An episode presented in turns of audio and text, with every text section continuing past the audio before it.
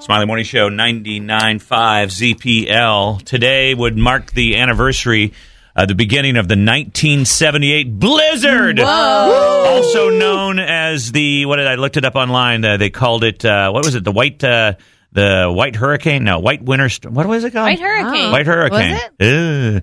Yeah, it was a historic winter storm that struck the Ohio Valley and Great Lakes regions from Wednesday, January 25th through Friday, January 27th.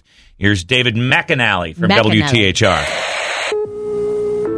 30 hours of snow, two feet of it, blown around by 50 mile an hour winds into drifts 10 feet tall. Indiana never saw anything like it and hasn't since. Was the city prepared for a snowstorm like this? Oh, heavens, no.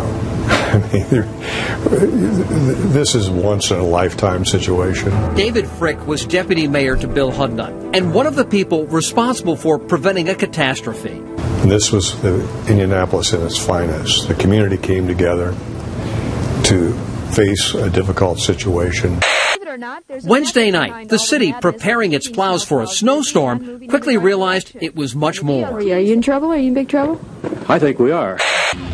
By Thursday morning, the city was paralyzed, the roads impassable, even to emergency vehicles. Well, there was high anxiety on the part of all of us, but we were so damn busy. We didn't have time to think about it. The Castleton Fire Department borrowed snowmobiles and four wheel drive vehicles to save a family from carbon monoxide poisoning and then rescued dozens of drivers stranded on I 69. Which we uh, tried to run a uh, shuttle of about uh, approximately five four wheel drive vehicles. The blizzard worsened. The mayor made a scary decision to pull police off the streets for their own safety. And so we were at the mercy of bad people if the bad people wanted to do something about it. The reality is they didn't. A club of four wheel drive owners went to work, possibly saving lives. And they volunteered to take medications to those who needed their medications on a regular basis.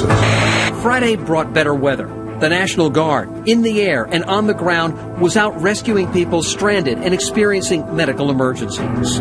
We were assigning them on a uh, life and death priority basis. Indianapolis put private contractors to work, clearing the streets of snow and abandoned cars. DOT worked all last night. These are Bill Hudnut's scribbled notes on his recovery plan. Get the city back to normal by Monday.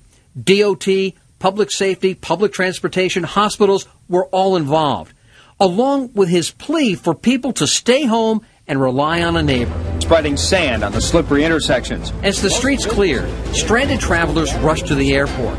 Families rushed to grocery stores, clearing the shelves of essentials. I saw many, many people buying six, seven, eight gallons of milk.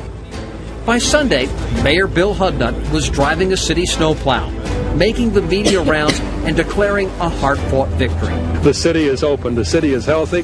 The snow emergency has been lifted, and uh, we're tunneling out from under Mother Nature. Faced with extraordinary circumstances, the extraordinary common sense of common people prevailed. Well, it sounded like uh, the community came together during that moment. Unbelievable. It really is That's amazing. so scary. It's so scary to hear Yeah. those stories. Ugh.